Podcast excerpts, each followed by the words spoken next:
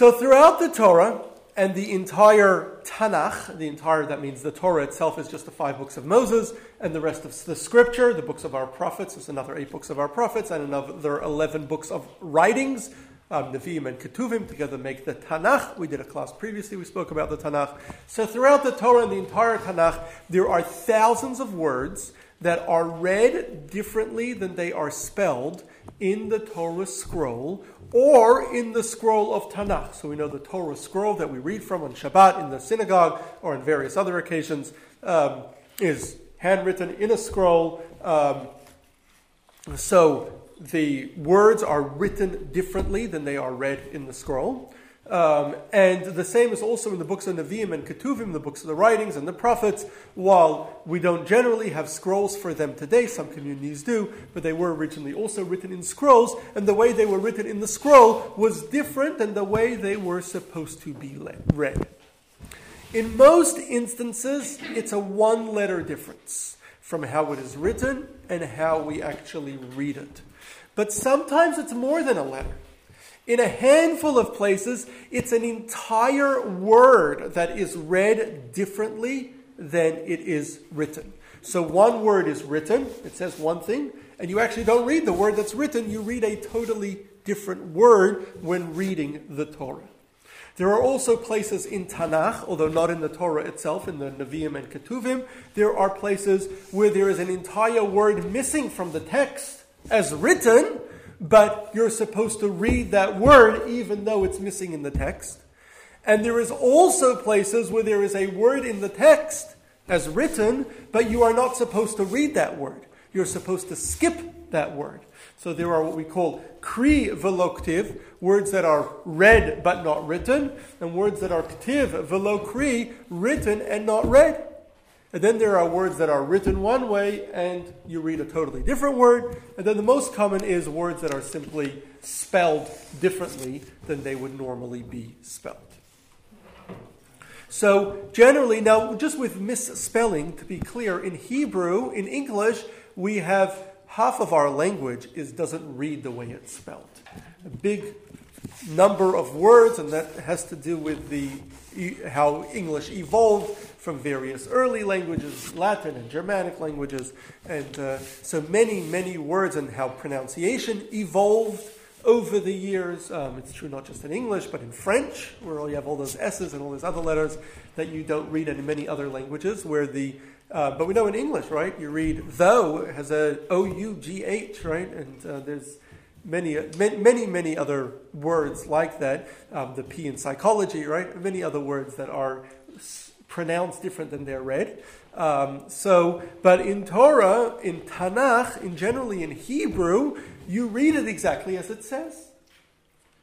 You always read the word exactly as it says. It is very, very rare in Hebrew to have words that are spelled one way and read differently. There are some words like that, um, but it's very, very rare. Um, one, exa- one classic example is the name Yisachar, which is one of the 12 tribes, is actually spelled with two sins, two S's, right? And so, in, and so you would normally be, if you would kind of read it as spelled, it would read as Yisachar. But we don't read it Yisachar, we read it Yisachar. So there are a handful of other words that are always kind of consistently, you know, that is the way you spell it. You don't spell it the way it's pronounced, but that's very, very rare in Hebrew, unlike in other languages. These are words that there is a proper way to spell them, but in the Torah, in the Tanakh, they tend to be misspelled. They're spelled differently. Sometimes the word is often, almost always, or even always spelled differently within Tanakh, although that's not the proper way to spell it in Hebrew. Um, sometimes it is. Um, sometimes it's just once off that in this particular instance it's spelled differently.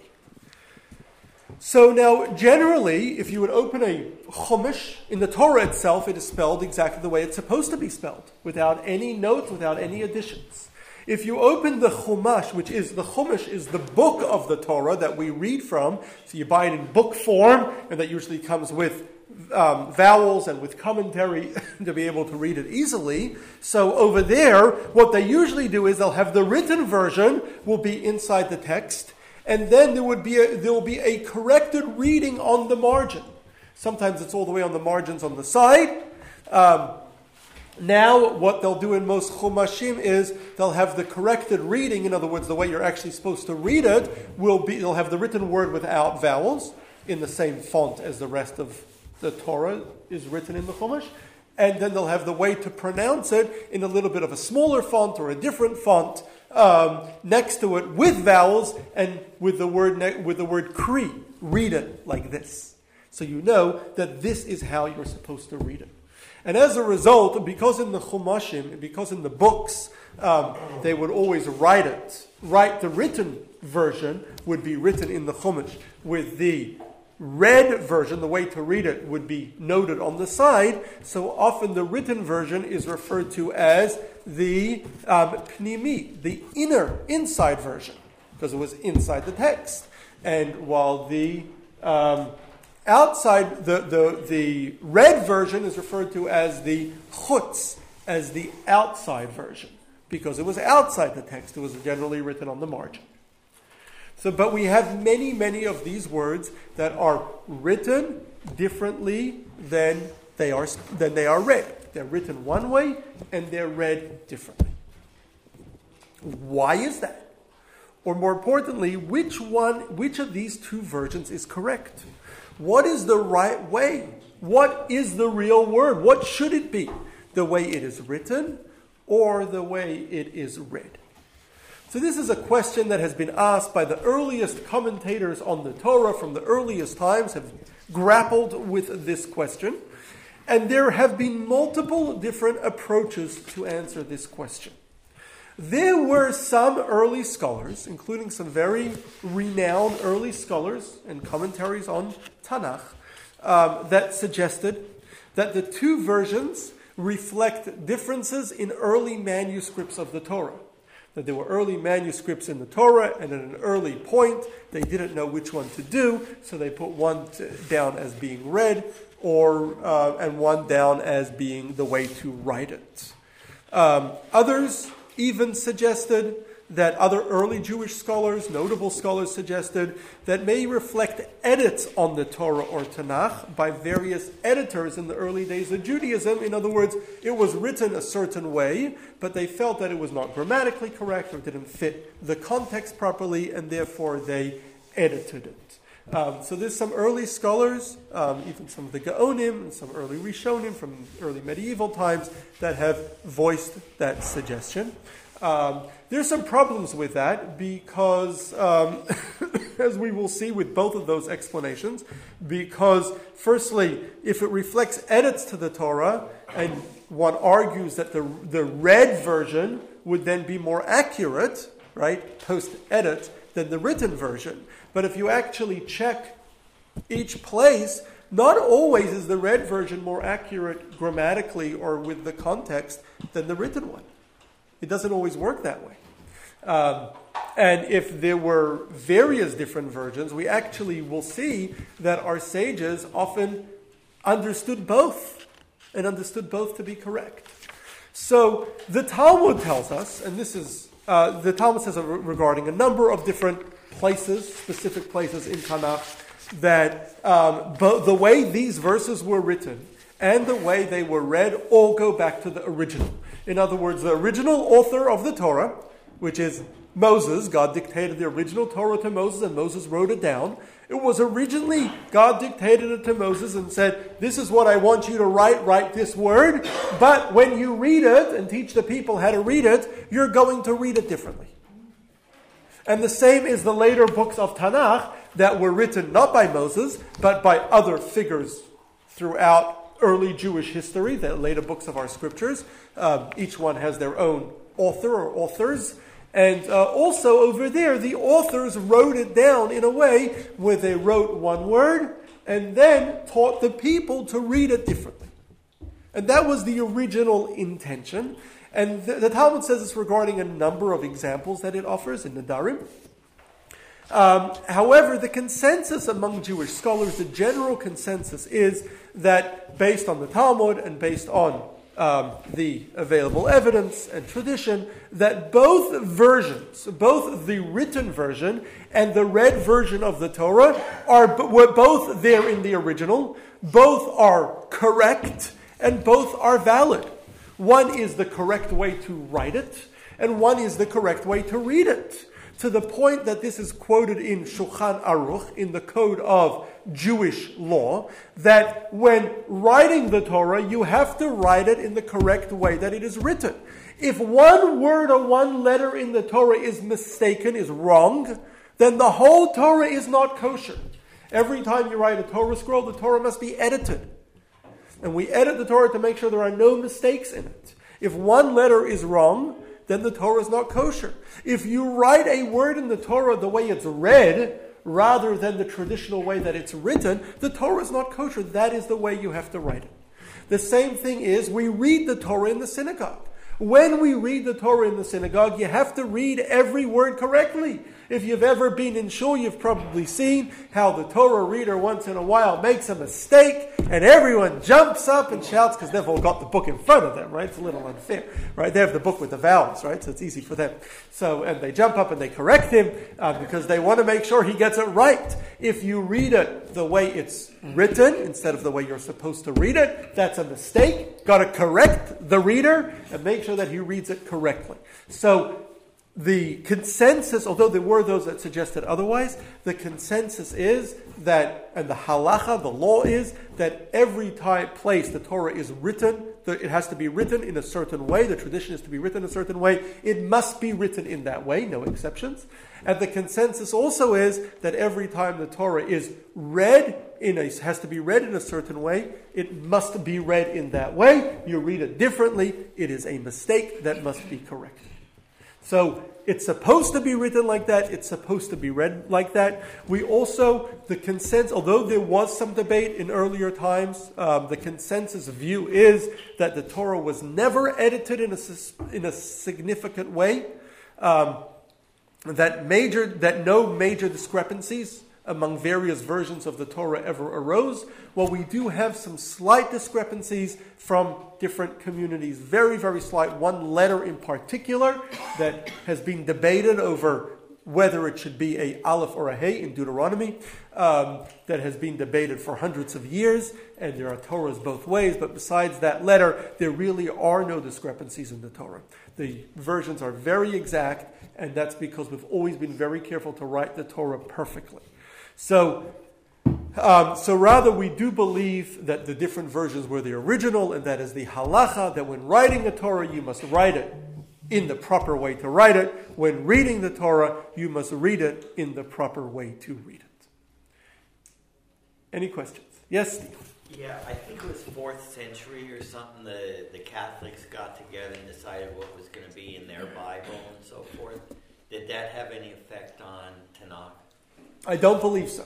I don't believe so. Jews were not, didn't really have access to the Latin Bible, and uh, academics may debate with, uh, with about this um, in their views of how you know Judaism and Christianity developed.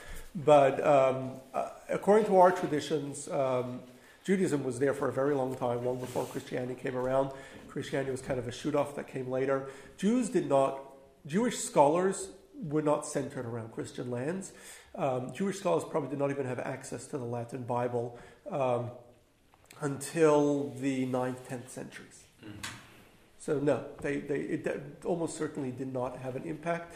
Um, there may have been some impact, um, minor impact from Christian commentaries on Jewish commentary in medieval times. But if it was, most of that impact was probably the other way Jewish commentary impacting Christians wasn't the Latin translated from the Greek?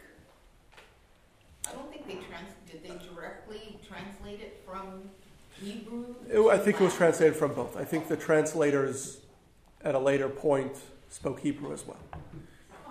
But they preferred the Septuagint over the Jewish tradition, so they ended up with a lot of the Septuagint's mistakes. But that's the Bible and Torah. We once did a class that we titled Is the Torah and the Bible the Same Thing? And we, we, we spoke about these issues in detail, the mistranslations and the like. Um, and that's, that's on the podcast. I suggest if you want to hear the rest, yeah, to go listen to it. Yes, Mark. Or Debbie, sorry. Um, um, you said if it's not written or spoken correctly, it's not kosher, right? Mm-hmm. Well, I thought kosher was only related to food, but it can be related to other things. Kosher is just the Hebrew word for proper or correct. Oh, oh, it's not food. No. I thought it was only. It could be related to food, but very good. Kosher, kasher means something that's correct.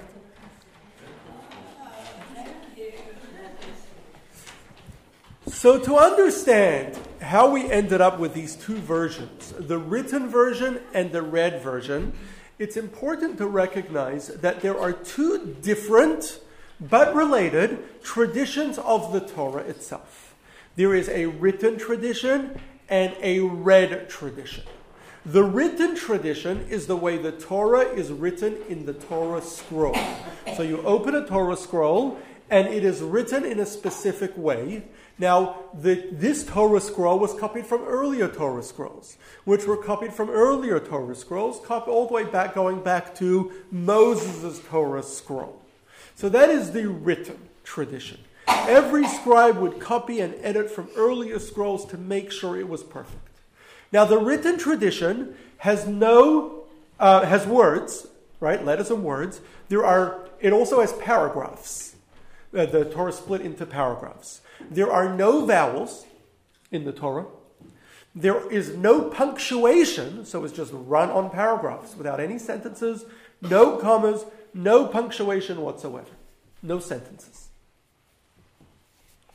Then there is the read version, the way we read it.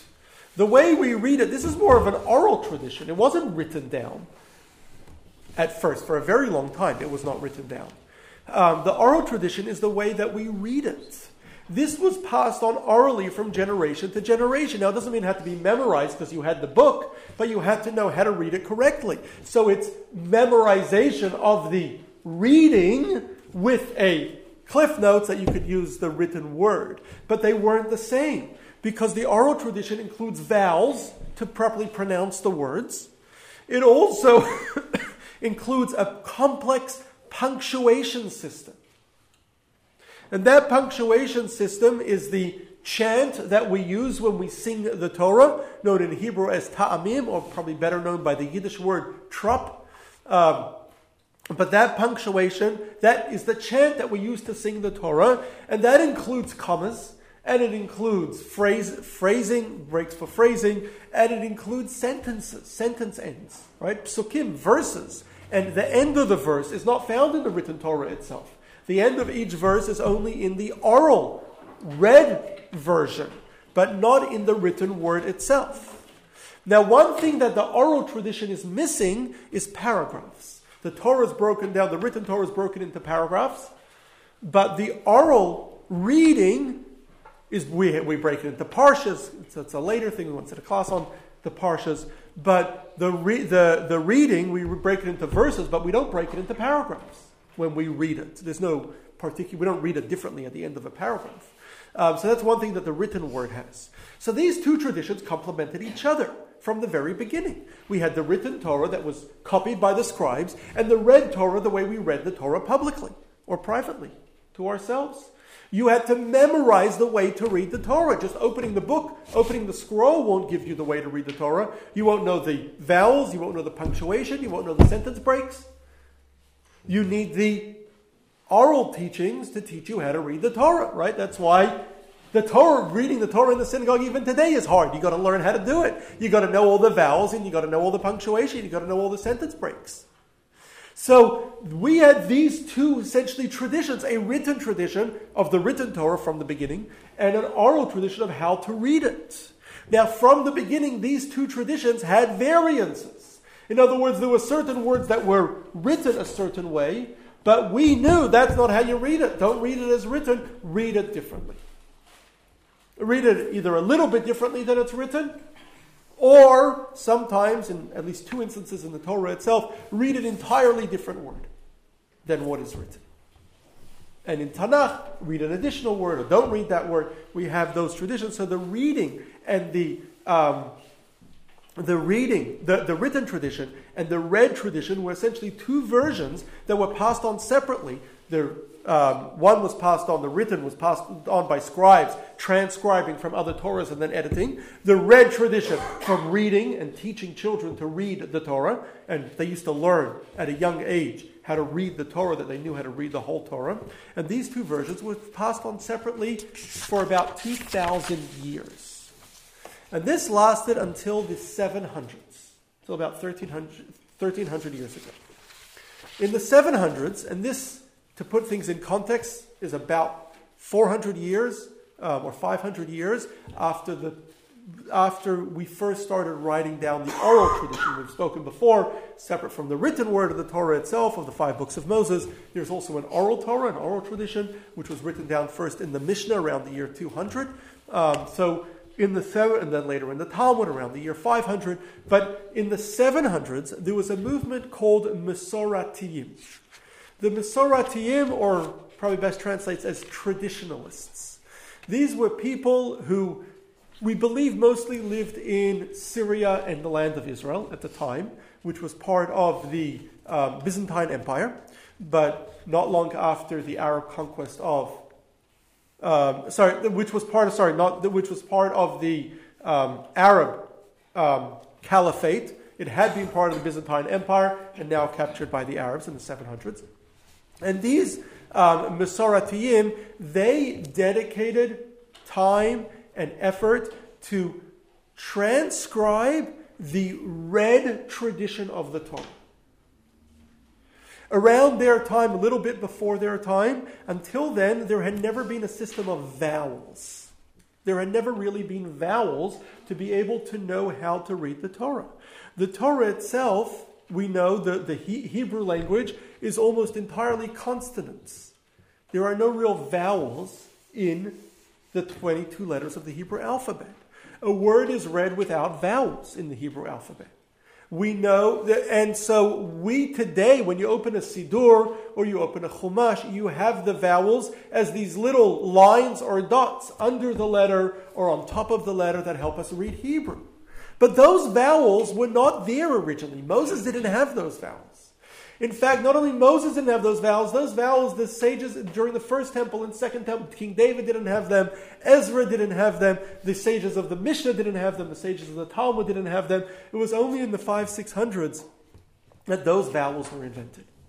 It was only much later that the vowels, now the vowels to pronounce it, we knew how to pronounce it, but we didn't actually have written ways of recording the vowels. We just knew that's how you pronounce it. This is the correct way to, of pronunciation, but there was no written way to record the vowels in Hebrew. And so, and people just read without vowels, um, as in modern Hebrew today. Almost all of modern Hebrew today is written without vowels, right? You just know that's how you pronounce the word. Like all the words in English that don't read as they're written. And you just know that's how you pronounce the word though, or the word psychology. So, um, so, so, he, so they so Hebrew so they started vowels at this point, and so the Masoratiyim dedicated time to add vowels to write books. They didn't write in a scroll form, but wrote in book form, the first Chumashim, and wrote the books with vowels. And they also developed ta'amim. They also the trop, the um, the punctuation, that complex punctuation system, the way Jews always chanted the Torah. which was also part of our ancient tradition going back to Moses. They came up with ways to record each particular um, each particular sound or each particular um, tone, and um, and they essentially they wrote down both the ta'amim, the particular tone and chant, and how to sing it, as well as the vowels. And so these people wrote down essentially what the what had the read version, which for 2,000 years had been transferred orally, was now written down for the first time.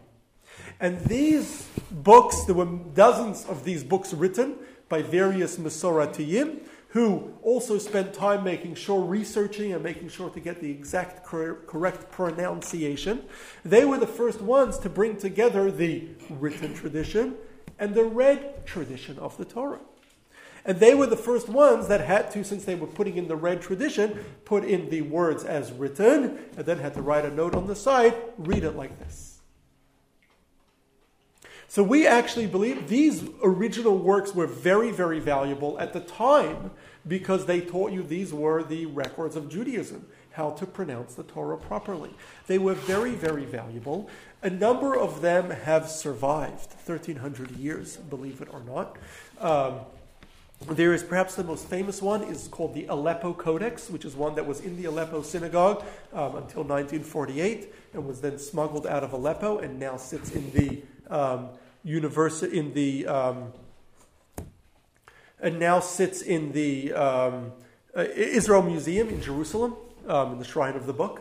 Um, it is, um, and another, there's another important one in St. Petersburg in the library, and there's actually a third one that we still have. These are the three almost complete versions. There's a third one that we have, known as the Sassoon Codex, because at one point it belonged to the Sassoon family, that is actually right now on, um, on well, it's going on auction um, you could Google this. It's, it's going on auction. It was in all the news a couple weeks ago. It's um, going to be going on auction in the next couple months. Meanwhile, they're touring it around the world. I forget, maybe Sotheby's. I forget who's auctioning it. Um, but it's they're expecting it to be the most expensive item ever auctioned. Um, yeah, it's they, they, are expecting they're pricing it in the hundreds of millions of dollars um, because it's it's very very rare and something like this almost never goes on auction. Um, but anyway, it's, it's going on, it, it is going on auction soon. So if you are interested. Um, Start pulling your money. Yeah, let's just, just pull our change Yeah. together. Yeah, it was in all the it was it was in all the papers a couple of weeks ago when they first kind of announced it, and then they're gonna they're gonna be displaying it all over the world at various spots to try to gain build build interest to try to build the price for a while, and I think the auction's sometime next year. Uh, but you could Google it, the Sassoon Codex. So anyway, so these little off topic. So they wrote these. Um, so they wrote these chumashim and the books of Tanakh with veils, punctuation. So now we have the written record and the read tradition both together. And since then, we've today printed chumashim, which is basically the same idea, um, now in printed version. And we have in it the way it's written, and on the side it will say this is the way it's supposed to be read. But they're two different traditions. So, why did this happen? Why do we have these two traditions? Why did God give us a Torah where some words are written one way and read differently? So, the truth is, it really depends on the particular word. Each one really has its own story. And there have been books that have been written explaining the various, in Hebrew it's known as Kri Uktiv, read and written. Read one way, written differently. And there are various books that explain, commentaries in general tend to explain it. Often the Midrashim explain various Kri Uktiv. Um, the early Midrashim explain why things are read one way and written differently. Um, the various commentaries will often explain um, why. And there's books dedicated just to why it's read one way and written differently. I want to just cover a few classics. So, Perhaps the most common word that is read different is actually not really misspelled, but it's read different for a totally different reason. And that is Hashem's name. So the, in the book of Shemot, the book of Exodus, near the beginning, when God speaks to Moses, he says, Zeshmi le'olam v'zezichri ledor vador. This is my name um, forever, and this is my remembrance for all generations. Now, that word le'olam is spelled differently than it is written. It is spelled le'olam, which means forever, but it is actually written without a vav. It is written le'alem. It is written as if it would be as if it would be le'alem. It is hidden. This is my name that to that is hidden. That is to be hidden. And so our sages say that this place where the Torah writes the word differently than it is read is because the context is teaching us God is explaining his name to Moses. Moses wants to know what God's name is, and so God is explaining his name to Moses, and, um, and so God says, This is my name forever. But the, there's an additional interpretation that the Torah is alluding to in writing it differently. This is my name that is hidden. Never pronounce this name. So the name is spelled Yud, Hey, Vav, and Hey. We don't pronounce it. Not only we don't pronounce it, we don't know how to pronounce it. We do all of God's name. We once did a class on pronouncing God's names. We don't pronounce six of God's various names. Um, and each one, because we need to refer to it when studying, when talking about it, we have developed ways to mispronounce it. So we mispronounce this name as Havaya, um, but we don't pronounce it at all. And it was never pronounced, even in prayer. The only time it was pronounced historically was in the temple. When the Kohanim, when the priest did the priestly blessing in the temple, they would pronounce Hashem's name as is as well as the high priest, when he did the special service on Yom Kippur, would pronounce Hashem's name as is. But other than that, Hashem's name was never pronounced. The name Havaya, which is the primary name of Hashem, and the primary name used in the Torah. Rather, we always read it using a different name of Hashem. Um, one of two names, both names that we're forbidden to pronounce. Most of the time, we pronounce the name of Hashem using the name that is spelled Aleph Dalet Nun Yud, or mispronounced as Adnai. I'm mispronouncing it because we're not allowed to pronounce it unless we're praying or reading the Torah. Um, and we're not right now doing neither, so I'm mispronouncing it. Um, but we, rather than reading the name Havaya, mispronounced, right? Um, instead, we read it most of the time with Ad, as the name that's mispronounced as Adonai. Um, but sometimes, in a handful of places, we mispronounce it with another of God's name, the name Elokim. The reason for that is the name Adonai refers to God as the ruler. It means a master or ruler of the world, of the universe. And so it refers to God as the ruler. Elokim refers to God's in judgment. And so, depending on the context, usually we mispronounce the Yud Ke Vav the Havaya, as Aleph Dalet Nun Yud or Adonai. Sometimes we mispronounce it, or we pronounce it differently, as we, we instead read the name Elokim. And so that's one word that is always read differently than it is said. Always, whenever we read the Torah. When the Masoratiyim, when the first people who were coming to write the vowels in the Torah, recording the read tradition in writing, um, when they first came to do that, they had a question how do you put vowels on the name, on God's name that's written Yud, K, Yud and Hey, Vav and Hey, or Havaya? How do you put vowels on it? We don't even know the proper pronunciation. We could guess, but we don't know the proper pronunciation because we don't pronounce it. And our sages have kept that a secret essentially that only the Kohanim knew while the temple stood. Um, and today, the Kohanim don't know, nobody knows how to properly pronounce it. So, how do you put vowels on a word that you don't know how to pronounce? So, what they actually did is they took the vowels of the name that I'm going to mispronounce as Adonai, and they took those vowels, the A, the Patach, the O, Do, right? So the O sound, the Cholam, and the Kamatz at the end, the um, noi, right, the oi sound right at the end, and they put the patach, cholam, kamatz vowels on the havaya, on the yud, hey, vav, and hey. So that, that that's what, and then when it's supposed to be pronounced, read as Elokim, they put the vowels of Elokim. The segel that goes the S sound under E, the O sound that goes on the lamed, the low, right, the O sound, the cholam, and the chirik that goes under the hey, the e sound. So they put the e, o, the segel, o, the cholam, and the chirik on the yud and hey and vav and hey. So that way they showed you how to, and that way when you see the vowels, you know which of the two names you should pronounce. Now, some people, Christians and others, made the foolish mistake of seeing the way they since it's normally pronounced as Aleph Dalet Nun Yud, as Adnai, I'm mispronouncing it. That's the way we that's the name we usually pronounce it as. So that's the vowels that you usually find on the name Yud Ke Vav Ke, the um, Patach, Cholam, and Kamatz. And so they decided that that is the correct vowelage for the Yud K Vav K, for the Yud Hey and Vav and Hey, and that's how they often pronounce it, pronouncing God's name, but they just, that's where they got it from. It was, it's a mistake.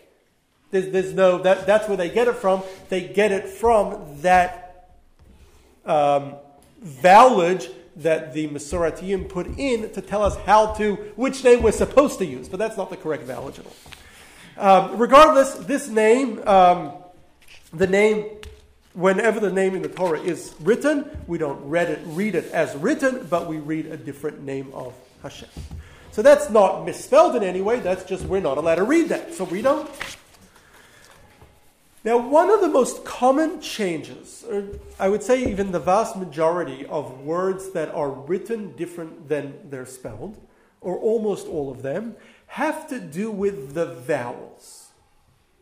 So, Hebrew, we know, has 22 letters, all of which are consonants, with the exception of one letter, the Aleph, which is a silent letter, and essentially has whatever vowel you put on it, a, a, u, o.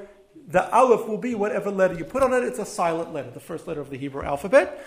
In Ashkenazic pronunciation, the ayin is also silent and essentially also has become a vowel. That was not correct in the original. Um, it is not so in the Sephardic pronunciation. Um, and uh, we once did a class on Sephardic and Ashkenazic pronunciations, and we spoke about that more in detail. So, so in general, the letter, the 22 Hebrew letters are all consonants, which, except for the aleph, or for us the ayin as well, are silent letters that have the sound of the vowels. The vowels, we know, are expressed in the dots or lines that are under or on top of the letters. The Torah itself has no vowels in forms of dots. As we said, it's a fairly recent invention, invented in the last 1500 years. Torah's 3,300 years old, so there is no vowels in the Torah itself. However, it's incorrect to say that there is no vowels in the Torah. There's no vowels in the sense of the dots and the lines.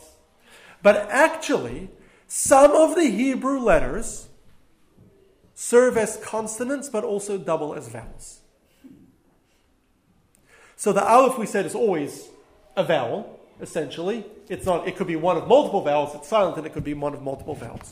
However, there are three other letters that double can have a sound of their own, but also can be a vowel. And they are the Hey, the Yud, and the Vav. How would you know if they're a vowel or a letter? The Hey has the H sound, the Vav has the V sound, and the Yud has the Y sound, right? The Y sound. But they could also be vowels, and then they don't have that consonant sound. How do you know? Very simple. If they have a vowel on them, underneath them, on top of them, then they're a vowel themselves. Then they're a consonant. If they don't have a vowel on them or underneath them, then they serve as a vowel. So the hey will always serve as a vowel at the end of a word. If you want to have an ah sound, or ah in Sephardic pronunciation, sound at the end of a word, you would always put a hey at the end to signify the ah or ah sound at the end of the word. So you put the hey, and the hey has no vowel on it, and that hey is silent because it is the ah or ah vowel. Now, to make it easy for you, we also add the ah and ah vowel on the letter before it, make it on the consonant before it. But the hey itself is that ah or ah vowel. The um, the vav we know sometimes serves as a vav with the v sound. Sometimes, though, it is the O, the cholam sound. Sometimes the Vav is the U, the Shuruk sound. When it's a cholam, what we do is we put a dot on top of it. When it's a Shuruk, we put a dot in the middle. But sometimes in the Torah, there's no dots. Sometimes it's a V, but sometimes it serves as a vowel. The Yud serves as an E sound. So sometimes the yud has no vowel itself, but it's the yud it, it is not a consonant, not a y consonant, but it serves as an e sound. And in English we have that as well. That the y sometimes serves as a vowel, right? As in words like sky, right? With the y or psychology, right? Where the y itself is not a consonant, but the y itself serves as the i sound, right? Or in Hebrew it's the e sound. Um, so many, many times in the Torah, the vowel is missing. There's a missing vowel, and in fact, most of the times where it's spelled one way and written differently, it's simply a vowel missing a hey, a yud, or a vav that is missing. The vowel is missing, and therefore it would normally be read differently. But all we do is, uh, but and but it's really just a vowel missing.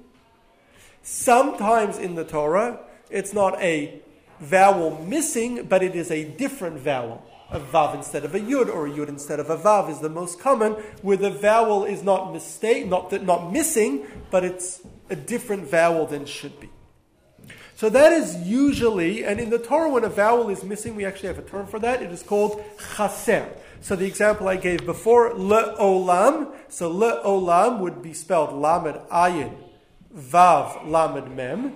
The vav after the ayin is a vowel. It's an o sound, le'olam, right? So it's an o sound on the ayin, right? So the vav serves as a vowel, as the o vowel, but that vav is not there. So Without the vav, it's not le'olam, but it's le alam, right? Because it wouldn't have the o sound on it. And so le'alem, which would mean too high. So um, just to look, let's just look at some common misspelled words, or words that are read different than they're spelled. I wrote misspelled because that's just the way I named the class, but they're not. It's as we've seen, it's not accurately accurate to use the term misspelled. They're not misspelled, they're spelled different than they're written. So there's a number of words that are written different than they're spelled every time they appear, on, or almost every time they appear. One example is the word na'ara. Na'ara means girl, or a young girl, which, except for one time, every time it is mentioned in the Torah, more than a dozen different times, it is always spelled without a hey at the end. Remember, the hey at the end of the word is a vowel. It's missing that hey vowel at the end. So it's missing the a, na'ara. It's missing the a, the final vowel, which means that it would be read without that vowel. Uh, it would, it's written as if it's read na'ar. Na'ar, as opposed to na'ara. Na'ara means a young girl. Na'ar in Hebrew means a young boy.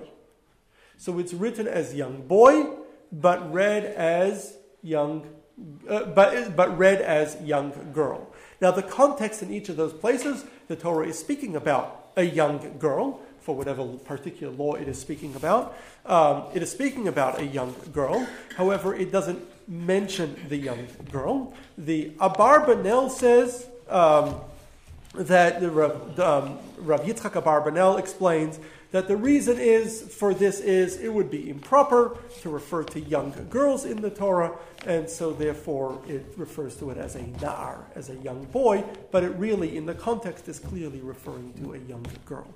Um, another example is um, the word he.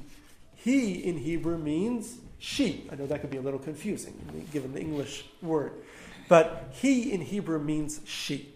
Now, he would be spelled, the normal way to spell he is Hey, Yud, Aleph. The Aleph at the end is silent. The Hey, Yud, He, the Yud is a vowel, right? Is the E sound, right? It's basically a H, Hey with the E sound, He. So the, the way it's written, though, in the Torah is always Hey with a Vav Aleph. Hey Vav Aleph actually spells the word who, the vav over there is a vowel as well, and it would be the u sound. Um, so it would actually be, be it's spelled as if it was written who. Now, who in the Torah is he. Okay, so the Hebrew word he means she. The Hebrew word who means he. So the word for she in the Torah, he, is almost always misspelled and written with a vav vowel instead of a yud vowel, which would read as who, which means he, right? Again, the Abarbanel doesn't tell us why, but appears to be for the same reason um, that in proper Hebrew, masculine um, verbs are used more than feminine, and therefore in proper Hebrew, um, they avoided using feminine pronouns, and therefore um, stuck with the masculine pronoun, though it was meant to be a feminine pro- pronoun. They, what's the purpose of it? So in, in Hebrew in general, most languages that have male and female, most, lang- most languages besides English, um, all verbs could be in male form or female form. So when it's neither, right, in a neutral sense, is always masculine. The male is always neutral. In all languages. Right? When you're speaking about a group of men and women, right? You would speak in you would the neutral form is always masculine. Why is that?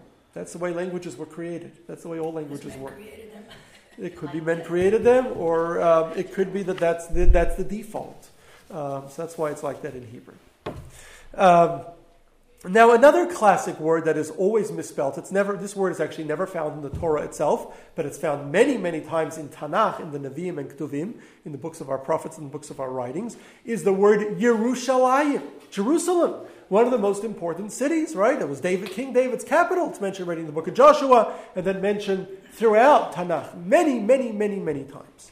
And so the word Yerushalayim is always spelled without the final yud, without the final y sound. So although we pronounce it always Yerushalayim, it is spelled as if it was written Yerushalayim. Why is that? So commentaries suggest that Yerushalem was the original name of the city. Yeru means fear. Fear is like God fearing. Shalem means perfect. Um, and um, city for God, for uh, of fear of God, where God's presence is found, and of perfection. And so that's why its original name was Yerushalem. Over time, it became known as Yerushalayim. However, already in early days of Judaism, it became known as Yerushalayim. However, the original name was kept in the written form, written as Yerushalem. And that, by the way, explains why the Septuagint version, and from there the English version of the city is Jerusalem and not Jerusalem, because they're taking it from that written version. Um, in general, the writers of the Septuagint didn't use the ktiv, the written versions of the Torah, when translating over the over the Tanakh, rather over the um, the pronounced versions. They may not have had access to the pronounced versions, at least the non-Jewish um, translators, and so um, they tended to choose the um, writ- the written versions, and so the written version of Yerushalayim is written Yerushalem. That's probably why they called it Yerushalem in Latin, which became Jerusalem in English.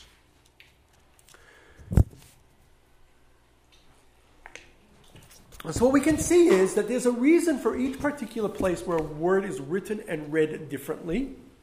And as we said, a number of books have been written to explain each and every time where the words are written one way and read differently. And often it's because there are two different meanings intended. In this week's Parsha, and actually today's reading, if you read the Chumash for today found in the Chayenu booklets, you will see there is one example. The Torah speaking about the leaders of the 12 tribes. And it says, Ele Kru'ei Ha'eda. These are the designated, or the ones who are the called people of the congregation, the designated people of the congregation. However, while the word kru'e, after the ru, the ru sound, has a vowel, a vav vowel, an u sound, right? Um, however, it's actually written not with a vav, but with a different vowel, with a yud. If you read it with a yud, then rather than kru'e, it would read as kri'e. Kri'e means the people who have been called. So it is written, the people who have been called. It is, writ, it is read as kru'e, which means the designated, the called people, or the designated people. Designated for what? Designated for the meetings, for, for, for important meetings, right? Because they're the leaders, right? And what makes you a leader? That you're the one that gets to go to the meetings, right? That's what makes you a leader. So, um, why are both mentioned? So Rav Shimshon Raphael Hirsch, a 19th century commentary, says that, well, these were both. These were the people that were called right now to count the people, which is why the written version is used. Um, but these were also the designated leaders that are always called, that are always there at the meetings. So both are true. So therefore, the Torah, to allude to both, uses one in a written version, one in a um, read version. So, um, and the same would be true um, in many, many things. The um, we had one in last week's um, reading where the um, with the word uh, the word lo is written. Lo means no, right? And um, lo can also mean his, right? And so here it is read, and at least from the context, it means his. But in the Torah, it's spelled Lamed Aleph, which is spelled to mean no, and it's talking about a city with, that has walls around it. And our sages say both are true. It's a city that Asher Lo Choma, that there is a wall to it, and it's also a city Asher Lo Choma that has no wall how it had a wall and now has no wall, and that's what the Torah is referring to. And to allude to both, it was written one way and is read in a different way. Another classic, one of the first times we find this in the Torah, is when Noah, after the flood, at the end of the flood, after a year in the ark, um, after a year in the ark, he's told by God to go out of the ark and take everyone out of the ark, his whole family, all the animals all have to be taken out of the ark. So the word that we read is Hashem tells Mo, uh, Noah, Hayetze min hateva. Bring them out of the ark. Everything with you should be brought out of the ark. But if you actually read it, Hayetze has a is hey yud, right? The yud over here is a consonant, right? Hayetze, which means bring out. But if you actually see, instead of a yud, there's a vav there. The vav would be a vowel, and if we would read it, we would read it as hotse. Hotse means be brought out. So instead of God telling Noah, bring everyone out of the ark, it is written as if it said, Noah, your whole family and all the animals be brought out of the ark. Why? Because Noah didn't want to leave. Noah didn't want to go out of the ark. He's like, God, it's the, the, the, he's scared. It's a new world, all destroyed. What am I going to go out to? There's nothing left. He didn't want to leave. And Hashem had to pull him out, had to bring him out. So Hashem told him, bring everyone out. But they all had to be brought out. So it's written, bring, but it actually is, uh, sorry, it's read, bring, haitse, but it's actually written, hotse, brought out. And there are many, sorry? Because while Hashem instructed him to bring everything out of the ark, he refused, and everything had to be brought out. So both interpretations, both readings could be read into the story. So both are correct. So again, there are many, many other examples, entire books written on it. Um, we don't have time to go to and to, to go through more, but um, you've got, you get the picture at least. Um, so while the, written and read versions of the Torah and Tanakh are fascinating, it really shows us how exact every word and every letter of the Torah is, really is. Not only is it the oldest book to survive intact from ancient times, um, it has the Torah has survived um, in ways that almost no other book has survived. Um, as we said, we have these 1300 year versions of the Torah, these keters, the one that's going for sale now. Um, Steve found it already, I see. Um, the, they're going, going for sale now at Sotheby's. Um, but there's these old ancient Torahs, but we have the same book exactly the same as it once was, as it was 3,300 years ago. We've kept it exact with perfection. There's almost no discrepancies in words, in letters. Every word, every letter is exact. And it needs to be exact, because as we can see, every word and every letter in the Torah is there to teach us something. Even when it's written one way and, and read differently, both the written version and the read version are there to teach us something. Each one has a valid explanation that is meant to be read into the context of whatever you're reading and has something to teach us. And so, therefore, it's our role to study the Torah, learn it, try to understand not only the basic meaning, but the meaning of each and every single word and each and every single letter.